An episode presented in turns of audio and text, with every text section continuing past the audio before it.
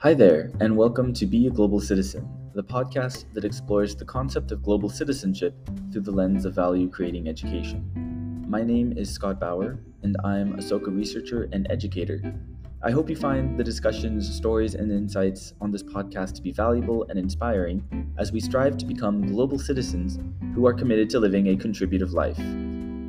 On the episode today, another installment of GC Talks, I'm very excited to welcome Paulette Bethel. She is a former ambassador to the United Nations. She's a resident of the Bahamas. She's had a very decorated and successful uh, career within the United Nations, within the international arena, uh, as well as within uh, higher education and university. But her story is just really amazing and inspiring one of pioneering and opening up new pathways for future global citizens. And I think it's really um, special to have her be sharing her experiences on the one year anniversary of this podcast. Very significant. So please enjoy, and we'll get right into the episode. Hello, good afternoon. My name is Paulette Bethel. Um, I'm from the Bahamas, which is where I currently live. Uh, I, it's a beautiful archipelago. Uh, we are here, and uh, I'm happy to be in contact with you, Scott. Hi, Paulette. So thank you so much. Um, I, I, really appreciate right you sharing a little bit more about uh, you know the Bahamas, where you come from, right? Sometimes this association of like these tropical islands, like people don't necessarily locate it on the map too well, but I think you did a fantastic job. And, uh, you know, for myself, I still have yet to visit the Bahamas, but I can only imagine it's it's probably you know such a beautiful place. I hope I hope the weather is is well. Is it is it kind of hot over there or? Well, actually, you know, um, the weather today is absolutely glorious. It couldn't be nicer. Mm-hmm low humidity, lovely breeze, lots of sun. But, uh, you know, this isn't always the way, as you know. Uh, yesterday and the day before, we had lots and lots of rain, but um, it's obviously cleared the air. And then, as you also probably know, we're in the hurricane belt. So, you know, hurricanes are very much a threat for us that uh, we um, take very seriously because we've had some very serious hurricanes. And uh, hurricane season uh, runs from the beginning of June until the end of November. So we're in our last few weeks of hurricane season this year. We've been very, very fortunate uh, in that we've had we haven't had um, any serious hurricanes that have hit the Bahamas this year. So we consider ourselves very fortunate to have um, you know dodged that bullet, so to speak. We're just off the coast of Florida, actually. That's where the mm. archipelago begins. Uh, and, uh, you know, the archipelago is um, some 700 islands, islets, and keys, and spread all over the Atlantic Ocean, um, going in a southeasterly direction from Florida. So, uh, yeah, so it's not so far north, quite frankly, but, you know, the weather's lovely um, all year round. Basically, we have good weather. Uh, sometimes it can be intensely hot um, during the summer months, but um, you know, it's usually the sun is usually shining, and uh, the tourists love it. So, of course. Yeah. Well, before you mentioned the hurricanes, I was thinking to myself, oh, like this sounds more like a promotional video for for for coming to the Bahamas. You know, beautiful weather, uh, glorious. You know. Well, you're always you're always welcome any time of year. Oh, thank you, Paulette. Yeah, yeah and then mentioning uh, Florida, I think that helps that much better to kind of locate. Oh, okay, we're talking off the coast of Florida. Yeah. Um, uh-huh. That makes sense. Um, but yeah, so thank you so much uh, for for joining us. It's really exciting to have you here, and um, you know we've been friends for for a number of years, like since the SUA days. Um, yes. And yeah, I, I I wanted to first ask you a question regarding your professional background. And there's a lot, there's a lot to unpack.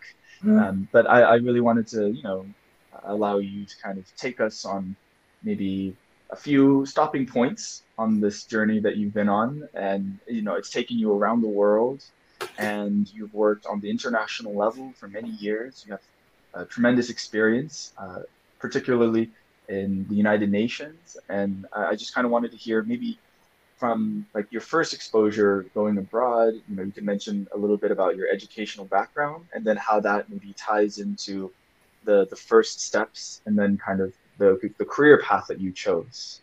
Sure. Thank you. Great. Um, as you say, um, it has been quite a journey, uh, and it's been a wonderful journey for me in many, many ways. Of course, it's also had its, um, you know, downside. But um, I, you know, as a child, um, my father, uh, who was very forward-looking, um, in many ways, he was a feminist before it was even a coined term. Uh, he decided that his female children, and there are four of us, would have um, the best education possible. Um, so he um, sent us off to Canada for school. And uh, we, as young girls, went to um, boarding schools in Canada, private girls' boarding schools in Canada. And um, the boys, three, uh, their three siblings who were boys, none of them was sent abroad. My father um, chose to focus on his female daughters to make sure that, as I said, we got the best education possible. I'm told that he said at some point that, um, you know, a man could always make it in this world, but a woman needs a good education. So that was his mission in terms of his um, daughters. So uh, having gone to school in Canada, I uh, did my uh, high school studies there as well as my undergraduate studies.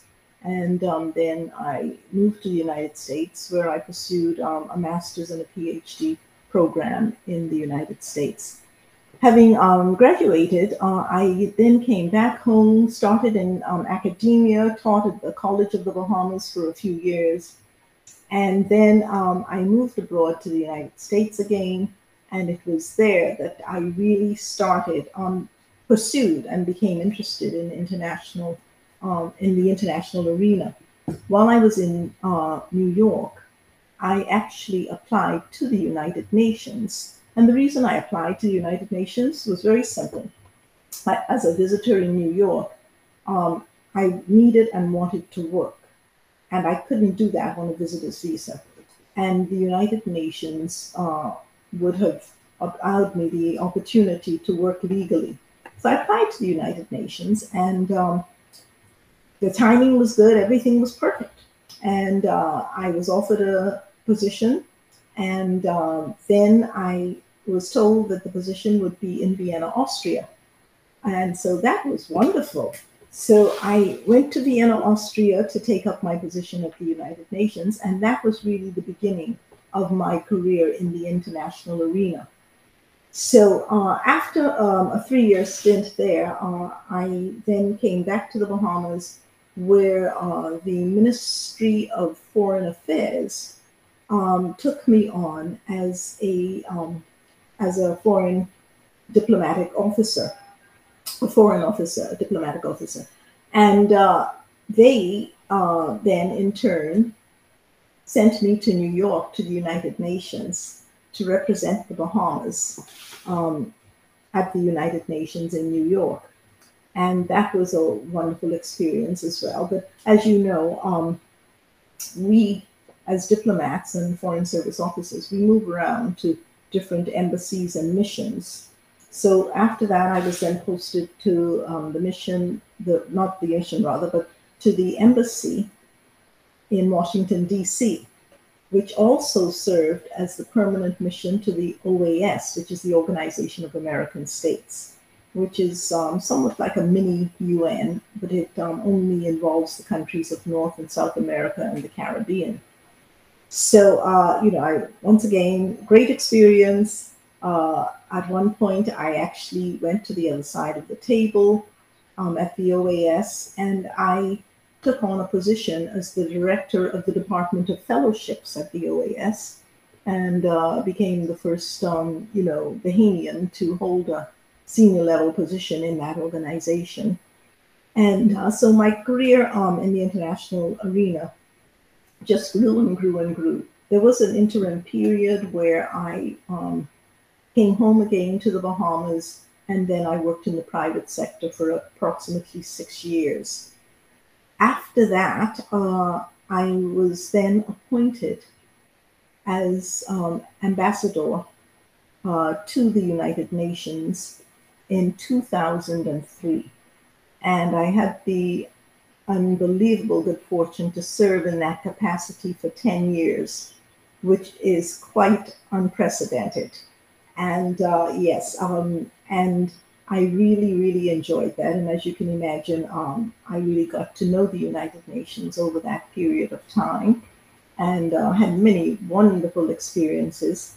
Uh, everything from, you know, starting up a, uh, which I say, a networking group for um, young female diplomats, because it became very clear that, um, you know, the United, when I got there, um, there were only eight female ambassadors, um, all and out of 193 countries, only three had female ambassadors. Only eight had female ambassadors. So uh, that's crazy. Yeah, I feel like this connects to what your your father said about like exactly. uh, focusing on women education, because the men will figure it out later. They have so many more things that open up naturally, and that's so explicit in, in that example of ambassadors. Wow. It is. It really is. I'm shocked and not shocked, which is really sad because yeah. it shouldn't be that way. I know. Um, and you know, the growth actually um, has been quite.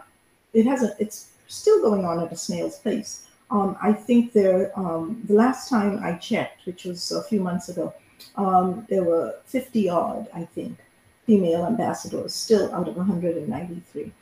But uh, you know, things are changing slowly but surely. So uh, I, I noticed in my capacity as one of the few female ambassadors that many of the um, supporting diplomats for all of the ambassadors were all female. But they had, because there were so few female ambassadors, they had no real role models. So what I did with um, two other, um, two of the other uh, female ambassadors was we started a networking group for these um, young women diplomats who were there um, serving in junior positions so that we could interact with them because they seldom got the opportunity to interact with us. And uh, we had regular um, get-togethers where we would invite them and, you know, just very informally, just have a chance to chat with them and just, you know, expose ourselves to them and, uh, of course, learn about them and what their aspirations, hopes, and dreams were. So that was one of my many, many experiences on there. I also had the opportunity which was also rare, to um, co-chair the um, ad hoc committee on the um, on the Security Council, the reform of the Security Councils to be exact, and that is one of the uh, more uh, what should I say? It is one of the more not only um, prestigious in many ways, but it's also one of the more contentious. That's probably the best word um, committees at the UN because, uh, as you can well imagine, um, reform of the Security Council is not an easy thing to do.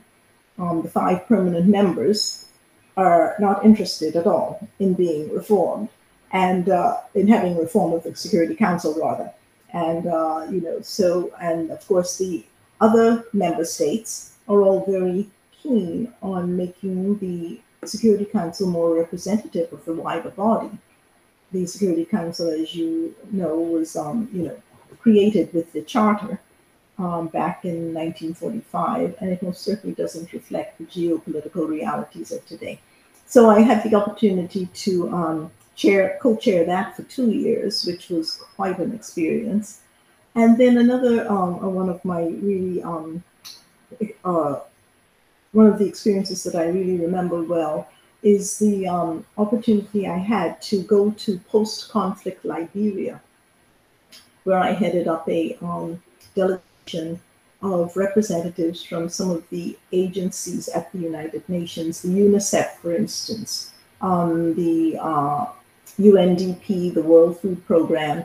And so there were representatives from all of these um, agencies at the UN and we went to post conflict Liberia to really look at the situation on the ground and, of course, to um, see what recommendations we could make in terms of, you know, appropriately and um, meaningfully assist with what the government was trying to do in that post-conflict um, situation. It was a great eye-opener. Um, it was very sad, as you can imagine.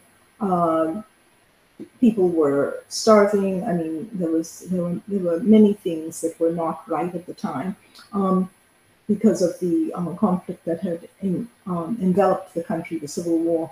Prior to that, Ellen Johnson Sirleaf was the first female president um, of that country. And she, I think she was the first female president of any of the African countries at that point in time. So I had, you know, the opportunity to meet with her and um, discuss her country's situation at that point. But, um, you know, so those are, I've had wonderful, wonderful experiences in my um, position as um, permanent representative, uh, ambassador to the United Nations. And uh, then subsequent to, uh, in yes, subsequent to that, um, I was also um, privileged to serve as the um, chef de cabinet for the 68th president of the General Assembly. And then two years later, I served as a special advisor to the 70th president of the General Assembly. So, you know, I've made my rounds on both sides of the table at the United Nations. Um, since um, my last um, stint at the United Nations, I have been a consultant in international affairs with um, a private uh, consultancy company. So that has brought me up to now. And uh, so, which is where I am at this point in time. Wow, that was amazing. I think the way that you just took us from yeah, your education in Canada having that first experience abroad, and then just whirlwind of various you know decisions and you know uh, opportunities that came up for you, and you know it's just I, I and you mentioned how these things just kind of popped up like the timing of it, right? But I'm undoubtedly you know you must have applied yourself so well uh, in your studies and in your own networking and just you know really seeking out these opportunities to kind of further your own growth and widen your perspective that much more. Because i think with you know each place that you lived you know we we take from the culture around us and learn from those kind of peoples and you know from canada then going to new york. I mean new york is that's that's that's the place right? If you want to see people from all you know parts of the world and so many different cultures um, and so it just that looked like a very appropriate springboard for what would then come with you know the many years of service that you had um, in uh, you know diplomacy in the international field. Um, and yeah, so thank you so much. Uh, I, I, really enjoyed um, hearing hearing your story, and I know that there's so much more, of course, uh, that we could go even deeper into. Um, but I, I wanted to now like kind of you know shift our, our attention to well the title of this podcast right about global citizenship what does it mean to be a global citizen and um, I, I kind of wanted to start off by asking you, like, with your experience from you know moving from the Bahamas and then going to Canada. I know that your your father was a, a you know the one encouraging you, but I'm curious to know like when you moved to Canada, did you have this perception of like global citizenship? Did you have some notion of like what that would entail for you? Because it sounds like your father did, right? Kind of opening up the doors for you know the world right through education but for you in that moment i can only imagine like you said you went there for high school and then undergraduate you must have been what 14 years old when you i was, I was 12 you were 12 years old okay so, I was 12. yes earlier than i thought yeah so yeah. like what was going through your mind at that point i'm, I'm curious well you know um, I, I must say that um, nothing grandiose like uh, global citizenship was going through my head. Believe me, uh, you know, it was it was a matter of dealing with cold weather. Um, I, in many ways, uh, I was excited um, to some extent, of course, because of the adventure, the new adventure of it all. But it was also um, a sad time for me because, uh, you know, I was being torn away from what I knew, um, and you know, my family, my friends, and you know, I was in a situation that was totally foreign to me. Um, fortunately, uh, I had my two older sisters were already there, so that helped to um, you know ease the um, pain a little. But um, it was also a painful time. But uh, you know, children are adaptable. I got on with uh, you know what I uh, was there for, which was my education.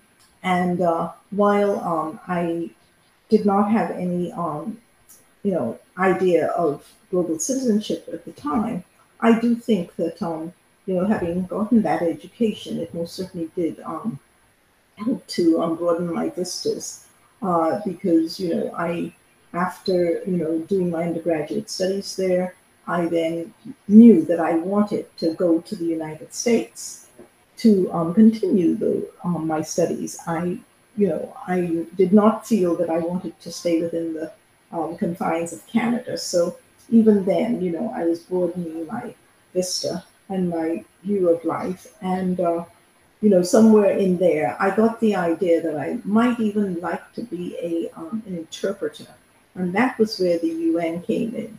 I loved languages, and uh, I thought hmm, that would be a nice thing to do.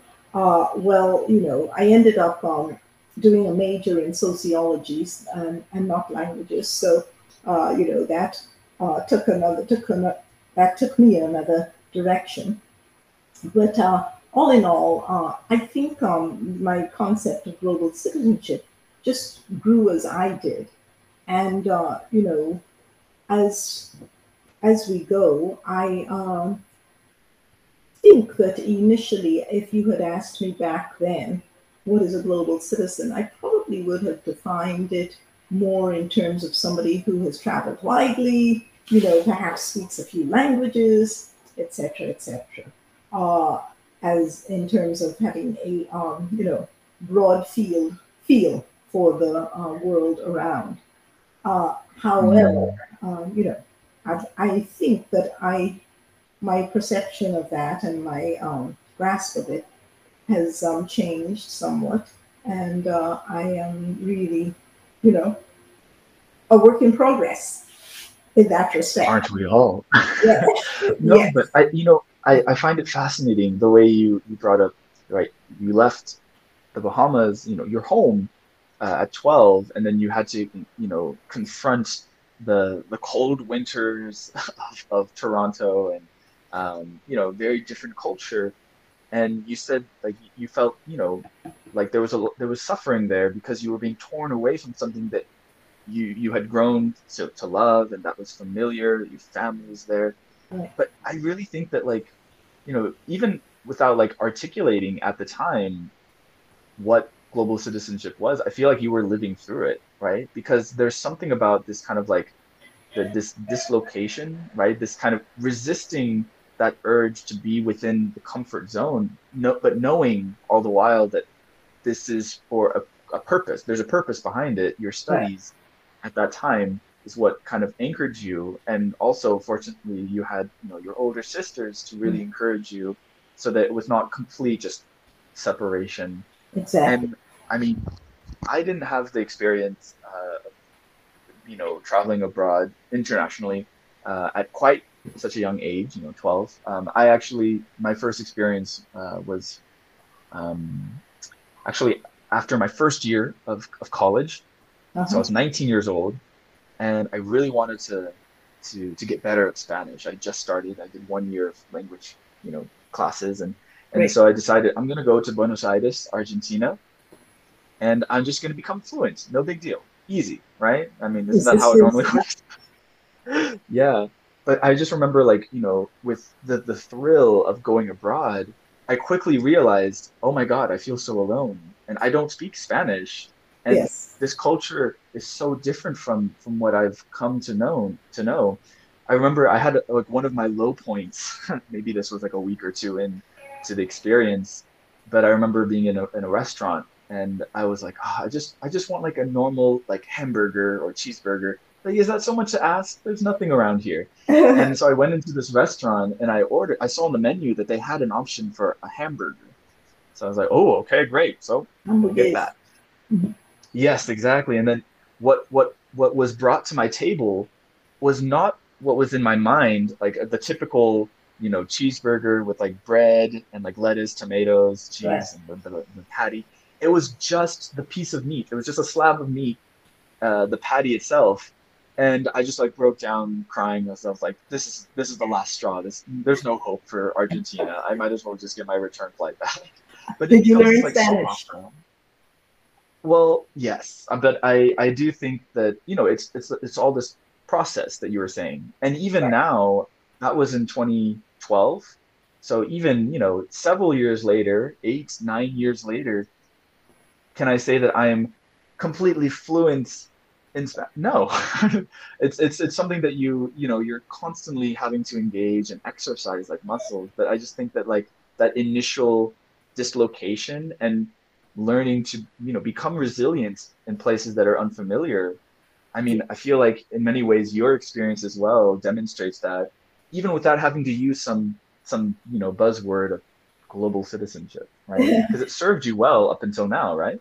Well it absolutely has. And you know um, scott something i often reflect on too is um, how grateful i am. And I, I i do say this to myself often um, for those who went before, who walked before me, those who walked beside me, those who walked behind me, and of course those on whose shoulders I stand. You know, and you know I could apply that, of course, um, not only to in terms of what I just the story I just told you in terms of my um, sisters, but all the experiences that I've had. You know, uh, and uh, I, I always find it um, very refreshing to remember that because you know, uh, the, the paths that we all take, while some of them may seem difficult, um, you know, somebody's always been there or, or has already been there. And uh, hopefully, um, you know, my being there will make it easier or less disconcerting, at least for, um, you know, those that follow.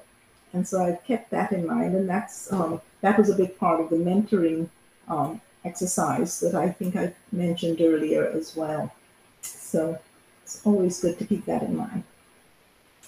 Well, I, and I think that's beautiful, uh, that kind of appreciation, recognition of those who, who support us along the way. And, uh, you know, what you shared about your involvement, your participation in forming this networking group mm-hmm. for, um, you know, hopeful uh, soon to be ambassadors, um, I, I, just find that to be so powerful um, because you know they, I think everyone needs that kind of role model um, and that that feeling that it's possible. Uh, and also, you know, when you encounter someone who's who's been there, who's who's had the the prestigious opportunities similar to, to what you've shared, to also recognize that that person's still just a human being, and you can have an informal chat and. You know, to, to treat them any differently you know it's it's you, you're are you you know seeking to know the image of that prestige or the person itself like the person who is who's in front of you. And i think even that that exercise in dialogue is something very powerful and something that um, you know just kind of connects us just as, as humans that i think is important. And it's the youth right? Absolutely. Moving forward. Yeah. And you know um, Ikeda Sensei is very keen on dialogue. Um, and uh, so uh, I personally am as well, because I, I know that dialogue really is the foundation for so much change that, um, you know, we talk about and that we need. I'm uh, observing keenly these days on the ongoing talks at COP26 um, in uh, in Glasgow, the um, climate change um, conference that's going on in Glasgow just now, and uh, it's um, it's it's very interesting um, because you know it's such an important um, juncture in our evolution as a as a world as a as the earth, and uh, that and COVID have taught us, the climate change um, and COVID have taught us so much about our interdependence and how crucial it is that we work together to solve these, um, address and solve these global issues. And uh, the ongoing um, discussions at in Glasgow just now are really bringing up how important dialogue is. But of course, dialogue is only important to the extent that it um, creates um, action or it, you know, um, lays the foundation for concrete action. And much of um, much of the um, discord and unhappiness that's taking place right now in that conference is because the um, participants, particularly the youth, feel that there's too much talk and not enough action. You know?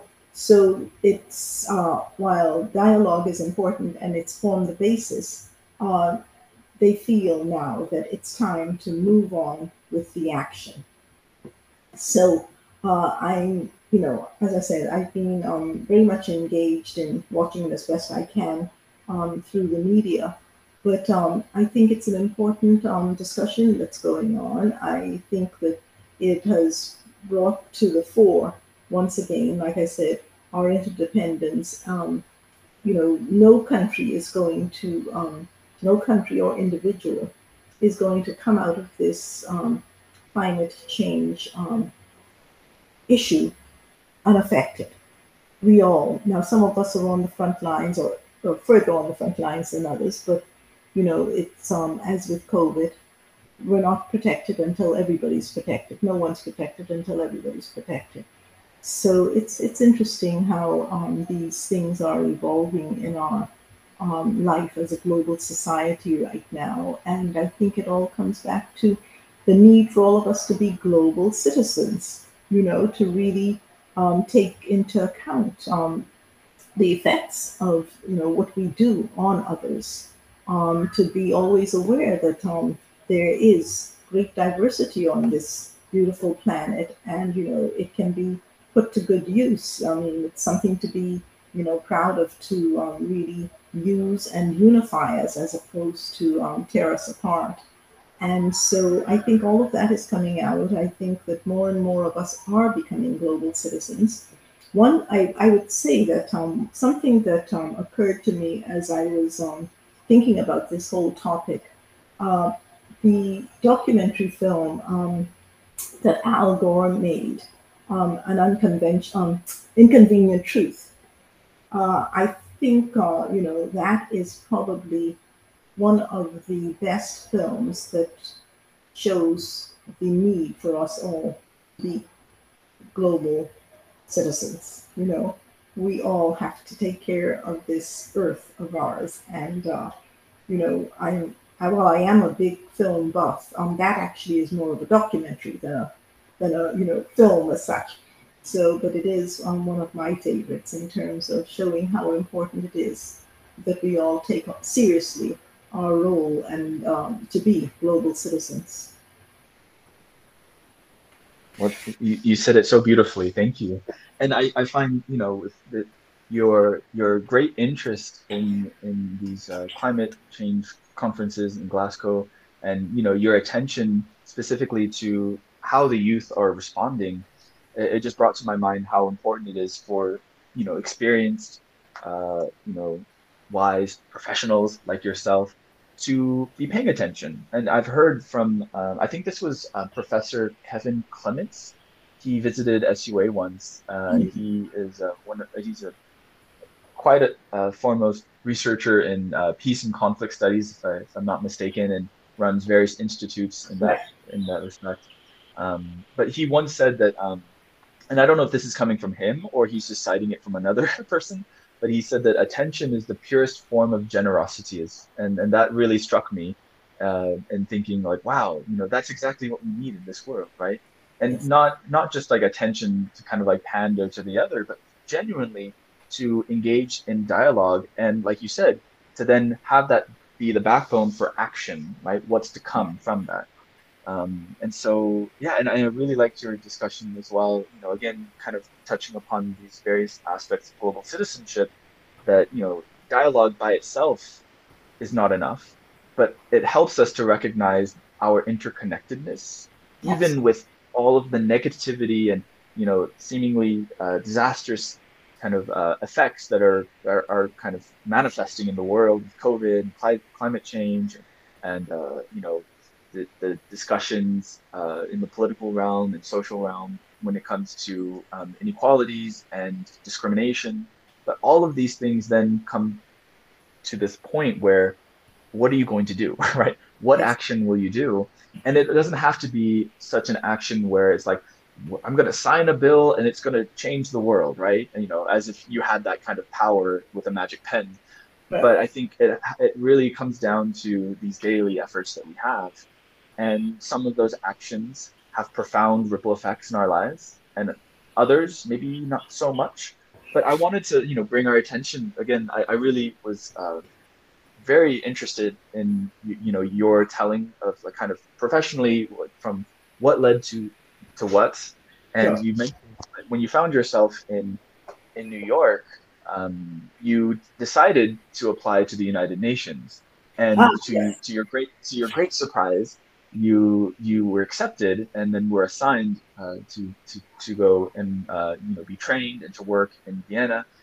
Um, and you mentioned that the part of the reason why was because you're like, I need a work visa, right? That's just yes. kind of very practical, right? I, I totally get it. I, I, get it, right? As a some in the U, the U.S., like you need to have some kind of visa if you're not citizen there, and it can be very frustrating. I can only imagine.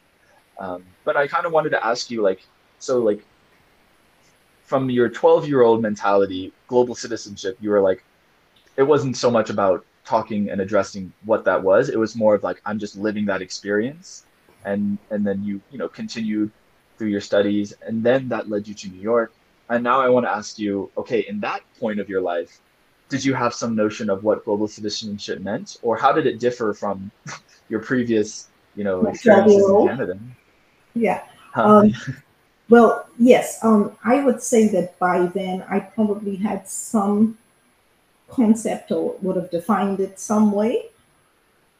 But, uh, and I, I probably would have even thought that I was, relatively speaking, a global citizen, you know, by sheer dint of the fact that um, uh, I had traveled, uh, you know, had been to several countries. Um, I was uh, studying, although I would never have called myself fluent. I was studying several languages, um, Spanish and French, and of course, um, English is my mother tongue. So, um, you know, I by by virtue of those attributes, I probably would have described myself as a global citizen. I also aspired, as I uh, mentioned briefly, to um, become an interpreter at the UN. That was something that I thought I might do at some point.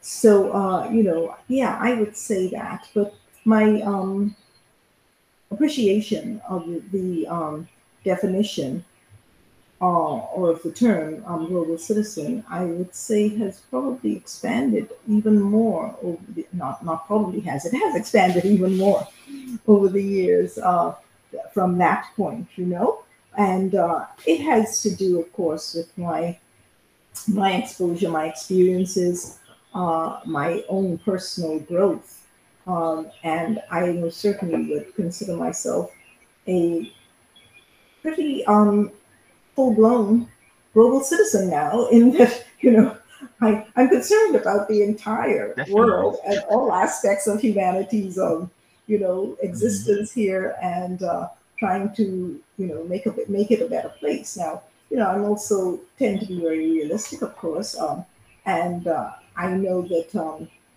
you know my mission and what I can do to help in that whole process. I need to be very um, focused about it, uh, and uh, you know, I I I do that. I am very, as you know, uh, clearly very much into the whole international arena thing. And while um, while it is only a small aspect of all that needs to be done, it is the aspect and it is the um, arena in which I'm working. And um, to the extent that I'm doing that, uh, I would always want to try to do the best that I can and, uh, you know, help in whatever way I can from my little corner of the world yeah so i think that's wonderful it's about contributions right i mean yes. to the best of your abilities to to all the events leading up your experiences to this point, right? What you can, you know, offer. I think that's something that you know, independent of whether you work in the United Nations, right, which has this kind of aura, right, of global citizenship. Uh, but you know, you know, independent of, of of where you find yourself, right, we have these opportunities to affect the world around us without a doubt. And I think, you know, we all do it, but not not necessarily have that that awareness to kind of you know really have add that double punch to right. the actions that we do. Right. Well, when it comes down to it, you know, um, the where you work and the context um, really, uh, I don't think, have much to do with um, your contributions to global citizenship or to the um, promotion of um, a harmonious world. I think that we all do that or can do it in wherever we are. And uh, but of course, you know how we do it may be defined just to a great extent. Uh, how we make that contribution by um, the environment and the situation we're in. But we're all capable.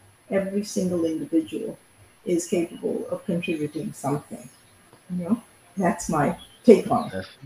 Yes. Yeah, no, I think it's I think it's wonderful, and it's backed backed up by you know your many many years of contributing on the international arena, and then you know, independent of the the the position itself, you know, in your like you operating within these organizations, it also has that very local level, uh, uh, you know, that that that conversation, that dialogue that you have to encourage that one person in front of you. I mean, I think we we need to also, you know, equally value our contributions, whether that be professionally, but then also on a very personal, local basis. And I think that that kind of helps complete this puzzle piece, the the jigsaw puzzle, yes. if you will, of like what what is that mission that we are like you know kind of adding to to see the bigger picture. Right. Yes. And uh, you know, uh, while we may not um, be focused on the um, bigger picture all the time, I think you know we're we're putting the building blocks in place with whatever we do in our own you know little way each time, and every every now and then we can step back perhaps and look at the bigger picture to see what else needs to be done and how we can best um, contribute to the completion of the picture, as you call it. Yes, it's, a, and, it's and, an ongoing you know, process. Right, and yeah, we're we're all a work in progress. Um, oh, yes. And uh, you know, it's just I think it's so interesting. Uh, you know, I was very deliberate in trying to like kind of put a pin, I guess, in, in in certain points of, of your story um, to kind of show right that it your your evolution, your development, and uh, it, it's clear that like maybe at a younger age you thought one way, thinking, oh, I guess you just speak a lot of languages and have traveled the world. But then you know at putting the pin to your time in New York just before you, you know, accepted the job uh, at the UN. Again, it was this notion of like, well, language is still important, um, but now, you know, there's this sense of like contributing on an international arena, and the prospect of that, I can only imagine, in many ways, affirmed what maybe you you previously believed and like what you had learned about this this new term that was uh, probably you know becoming more in vogue, I guess, at that that time. Absolutely. Yeah. And then now, right? I mean, with many more years under your belt, and you know, recognizing like, okay, this this jigsaw or this puzzle before me, you know, is being filled in. You know, it's it's still this kind of work of like daily contributions and uh, like looking around us to see, you know, how people are constantly taking their actions towards a more harmonious world, but also how we influence them. Um, I love this picture of in, the interconnectedness that, that we have and how you know we're not so helpless as we might think you know we see the news and it could be very disempowering it's like oh my gosh like what am i going to do about climate change right. but i do think that we should value more of these things uh, on a on a daily basis and and i think that helps us to kind of you know embrace this identity right that we are people with complex backgrounds and hence complex identities. Yes. So just to kind of base ourselves off of like, you know, well, I am just an American, right? Or, you know, you can say for yourself that you are uh, bah- Bahamian. Bahamian. Bahamian, yes. No, So, not Bahamian, Bahamian. Bahamian. Okay, I need I need to say that right. Bahamian. Right. Um, you know, it's it sells short of like just the vastness of who you are. But even the term global citizenship, I, I also can tell, you know, some people, including myself for a while, had this this kind of reticence of like, I don't know, like I, I don't know if I fully fit that description, or I don't even really know what that description even means. Like I don't want to feel like an imposter. Like I mean, I'm still trying to just deal with my own personal stuff, like let alone like taking it to a global level.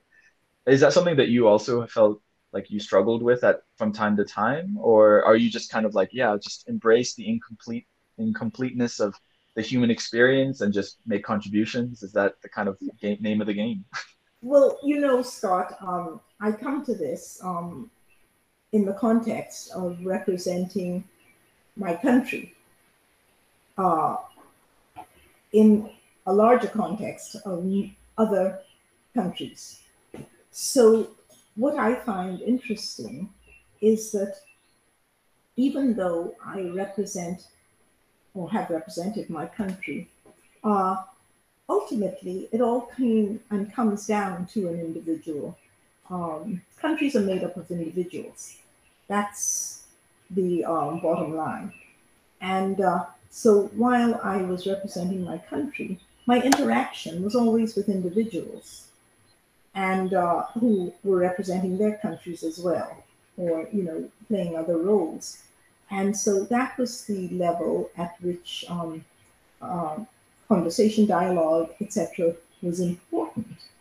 And uh, it was uh, where you know differences were made. Um, I mean, differences in terms of um, a positive outcome. That it was at the level of the um, individual conversation where you know we could make positive strides forward, even though ultimately we were uh, representing our countries.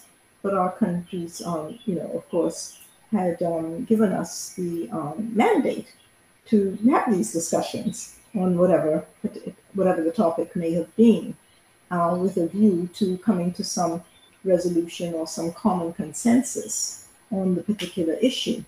So, uh, but in the meantime, you know, the personal relationships that one develops in the process of negotiations, in the process of carrying out um, these duties, um, that's what really makes the difference. That is where, you know, that's where um, crunch time comes. And, uh, you know, the um, respect that we uh, show each other as we uh, have these discussions and these dialogues. Uh, that is very important. And I think, uh, you know, we have, we tend to have some very formal um, ways of greeting each other when we're in discussions, that is, um, formally with our colleagues. And there's good reason for that, um, because one can only um, make progress if one speaks to other people and interacts with people um, in an aura of respect, you know? And so, you know, the uh, formalities that you may hear us in terms of addressing of each other, you know, as the honorable this or the distinguished that, uh, um, to, you know, it's, it's a trapping of respect that uh, I think sets a stage for um, a type of dialogue and ex- um, exchange that will be fruitful as opposed to, you know, if we spiral down into, you know, calling each other other types of things or addressing each other without respect. Uh, because believe me, sometimes what one may be thinking about the other person is not necessarily how one addresses them, you know? You know, one may um, not necessarily feel that the um, interlocutor is um, distinguished, but that that's not relevant right then. You know, the thing is we're trying to make you know progress on this particular issue, so I'm showing you the utmost respect and vice versa, so that we can move this matter forward. So I think you know it's always good to remember that um, you know uh, larger entities such as countries, communities are made up of individuals, and that's where um, the interaction happens, and that's why it's important um, for us to, you know, be careful and uh, be cognizant of how we interact with each other. So, yes, thank you so much. I, I think yeah, deeply rooting ourselves in from, from a place of respect, something that you know I think all people can learn from some of these uh, protocols right, that are set up within the United Nations or within you know representatives from from countries. Um, but but yeah, I think that's like the fertile ground, right, where you know um, kind of like genuine connections and you know the sense of camaraderie, moving towards uh, common goals. I think that that kind of action is what we need, uh, especially against such such incredible obstacles or just manifestations of you know centuries of, of abuse to to the world that we we inhabit. I think now it's it's really the wake up call, and um, and you know in the same way that the the networking group that you had was you know served a purpose of like role models, right? Good references. In the same way, I think you know what you what you're sharing is something that we all can learn when it comes to how we engage with the other um, and having this kind of like um, you know unwavering respect for the other. To give the respect first you know you can't expect respect. You cannot expect respect. Oh tongue twister. Um, if you don't give it first right? And so i think that also speaks to the kind of uh, not just doing it for the sake of formality but the courage that it probably entails for you to really you know be in that position and to engage and to, to seek you know, um, you know, the, the kind of like assistance or help or, you know, that, that kind of partnership.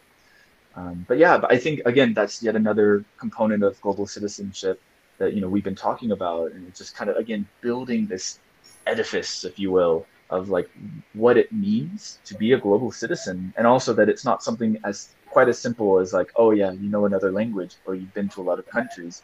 I, you know we're well beyond that by now but just to make that point clear. Yes. So, um, so I wanted to ask you, um, you know, to kind of start to wrap things up in, sure. in, this wonderful conversation that we've been having. I've really been enjoying this. Um, is to ask you um, if you have any kind of like recommendations, maybe in terms of a specific book that you you feel like is very relevant to this topic of global citizenship it could be a video. I mean, you did you mentioned the documentary and Inconvenient Truth, and so there's there's a lot of weight behind that. Right. But if there's something else that comes to mind, you know, is is there anything that you would recommend for someone who is aspiring to to learn more about global citizenship or to take those kind of actions as a global citizen? That's a great question. Uh, my reaction, my initial reaction to that is that um, I don't there is no no there is no one book that I would recommend in the first instance. Um, I think that um, there is no one book that can teach one to be a good global citizen. Or I what I would recommend, um, and this is based on you know the idea that um, a global citizen is somebody who is engaged and uh, you know has an appreciation for other cultures, other peoples, and uh, is sufficiently brave to explore and uh, you know really see what the rest of the world has to offer. So I would, um, my recommendation would be to read as widely as possible. Uh, my, uh, now I know people have special interests in terms of what they read. Uh, I have two I guess, authors that um, I'm particularly attracted to, um, that whose um, works I really enjoy. And one is um, Chimamanda um, Ngozi I love Chimamanda Adichie. Well. yes. Yes. And um, then the other one is Arundhati Roy. Um, she is a um, Indian author, and uh, I just the magnitude of the cultures that they cover, the breadth of, you know, what they cover in their works, I think is just such a great education. Um, and I think anybody who aspires to be a global citizen and really understand different people and differences. Um, and you know, be more accepting, would enjoy the works of these two authors. And uh, so I would I would recommend in the first um, instance that one read as widely as possible. But um, those are two um, women authors um, that I am really very attracted to for that very reason the depth and breadth of you know the um, diversity of the characters and the stories that they tell as they um, write. So yes. And what about you? Do you, you have so any? Yeah. Do you have any um, authors that you particularly? I'm sure you have authors that you like, but do you have any books that you would uh, recommend for um, global citizenship um, aspirants? Yeah, this is this is this is interesting. Normally, you know, I'm the one asking, you know, the interlocutor, you know, you're in the hot seat, and I ask, and then this is the first time that you flip the question, be like, all right, you tell you tell me one off. um, so thank you. It's, but I, before I, I mentioned, you know, uh, I, I, respond to that. Um, you know, I just want to say yes. You know, Chimamanda is an incredible writer, and I really, you know, from the the few writings uh, of hers, uh, books that I've read, um, there's this really incredible like she's very keen to like dial in on like what's really happening within the culture and how people react to it that that human experience you can see that through a lot of her characters she is originally from nigeria i believe and, yes, she and is. she's had yes and she's had this experience of studying and living in in the, The us yeah and and i just find it fascinating because you know um, it's, it's it's really hard, I think, for you know people in the U.S. to actually understand what's going on when you're in there. But you know these outsider perspectives and like pointing out like why do you do this? What's going on here? Why do you call like you know like why why are you treating this person the way you are and Right. for what reasons? I think you know it really is it reveals so much. Yeah. And, Her book uh, then- Americanah. Um, you know I haven't read that. yeah I- I- that's on my book list. yeah, Um, okay. Yeah, but I, I but I'm not so familiar with the second author. You said she's uh, an Indian She, yeah, writer. she's an Indian. Um, Roy. Her last name is Roy Arundhati Roy, and yes, she Okay. um, uh, one of um, her great works was um, it's called uh, the God of Small Things, and uh, it is um, uh, an intense look at um, the the uh, how societal values um, can really tear uh, apart relationships. And uh, it's about two, uh, a set of twins and their various, you know, their choices in terms of love and uh, their lifestyles. And she, uh, it's all centered on in India, uh, where she uh, is from, as a matter of fact. But it, it's really beautiful. It's really beautifully done. And I would Wow. recommend it highly. The God of Small Things. The God of Small Things. Yes. Again, on my reading list. If, if you say that I should read it, then I will read it. And Okay. those of you listening should also read it. Mm. Um, But yeah, I- to answer your question, because I know you know we're we're coming up on time, um, but um, yeah, it's like you said, reading widely is so important.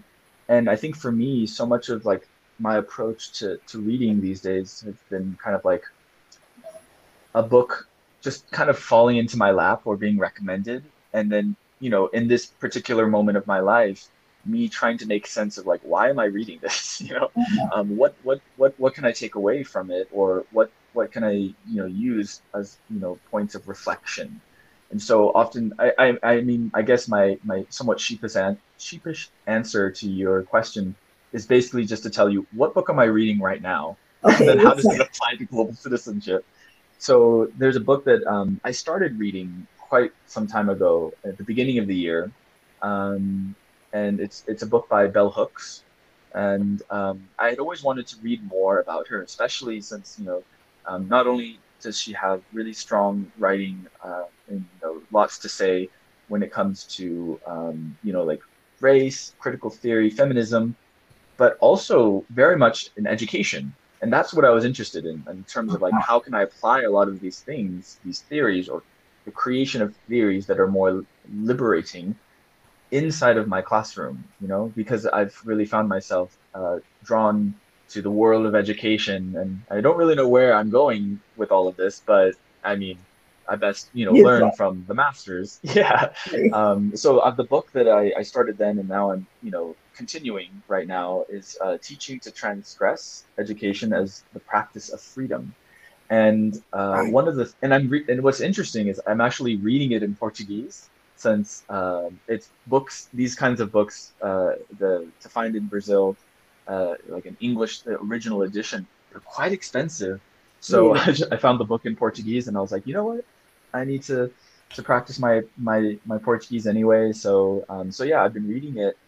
And uh, what I love uh, about it is kind of how open she is to um, having you know people really have their voice come come to the forefront to have them cr- feel empowered to create new theories and not to rely upon kind of what was done in the past Right. and she really bases herself um, um, not entirely but she has a foundation in this great admira- admiration for the work of uh, you know the uh, you know educator Paulo Freire Brazilian educator Okay. and to see you know the way she writes about him and how it's influenced her own work it very much is akin to you know your networking groups and Right. you know having a role model and how Mhm. important that is. And that you know th- just how that just again the, the the ripple effects of that just you know is are unknown how far they go. And so you know I, I got this really you know human sense from her and through her writing of like how um how transformational uh, these pedagogies are and how they you know manifest within our own lived experiences and how through our actions and engaging with others you know we have to be very uh, aware of like the power that we possess and how you know we transmit that to others ultimately for their own kind of liberation. Um, so i would recommend that book. Although i would have to say uh, reading it in the original in english would probably be much better but yeah. Well, um, that's an interesting comment because uh, I was thinking as you said that that um, you say you still wouldn't um, consider yourself fluent in Spanish, but you're clearly fluent in Portuguese. well, I, I mean i'm in brazil so you know Yeah, when in rome that, that is Rome. that's that's quite commendable. Quite commendable. but well the, the, the spanish really was that foundation though for me and so i, I find myself right very much immersed uh, and and i've actually had roots you know being set down here uh, where yeah it's it's kind of it's been an interesting turn of events i would say since for so long in my undergraduate experience i was like i must become fluent like a Uh-huh. native speaker in Uh-huh. spanish and then quickly i realized like what does it even mean to be fluent in a language and why should i compare myself to a native right. when you know it's everyone is in their own stage and we all have our own you know wonderful accents and ways of constructing sentences yes. exactly yeah. So i'm very grateful for that foundation but yeah you know portuguese is a lovely language as well and i you know i'm you've very happy to to practice it.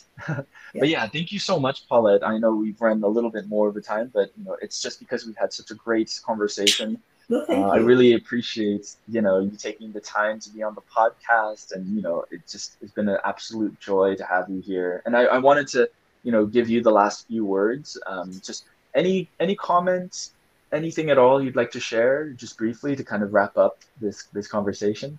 Sure. Well, first of all, let me start by just thanking you for inviting me and um, having this opportunity to discuss what I consider to be um, a very relevant um, concept of uh, global citizenship.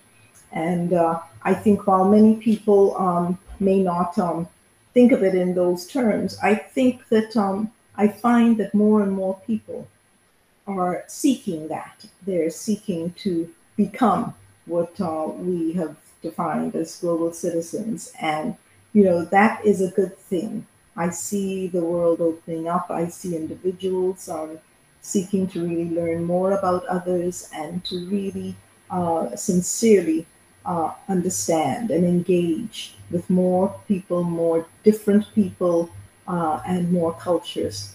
So uh, I'm, I'm very encouraged. I, I definitely feel we're, as humanity, as a you know group of people, we're headed in the right direction, and uh, I'm going to do all I can to keep it moving in that direction. So thank you. No, thank you, and I'll, I'll do all I can to to continue in in your legacy. And, and yeah, you know, everyone has everyone has to do their part, right? So, thank you so much again, Paulette. It's been so wonderful thank to talk Scott. with you. Great. Thank you. Until here. the next time. Okay.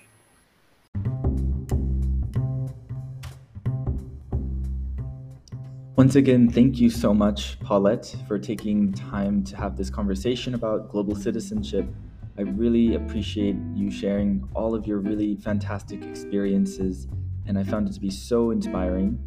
And as you mentioned at the very end, this this topic, in your opinion, is something that's becoming more relevant, and there's this sense more people seeking answers to um, you know these really global issues that, that are that are happening to us and and I think we're we're on the right track by even having this conversation so this kind of you know chain reaction of one conversation after the other. I hope this will inspire uh, those of you listening to strike up a question, have a conversation uh, with with a friend, and see where it takes you. Because I think in these these conversations, there's always so much to learn, not only about the other but about ourselves. And so um, this this just about wraps up uh, our our one year, I guess, anniversary uh, of uh, these these episodes relating to global citizenship. I do intend to continue, but I just you know, again really wanted to express my deepest thanks to Paulette and also everyone who has um, participated within the podcast. Really deeply appreciate you and look forward to improving and having more conversations in the near future. Take care.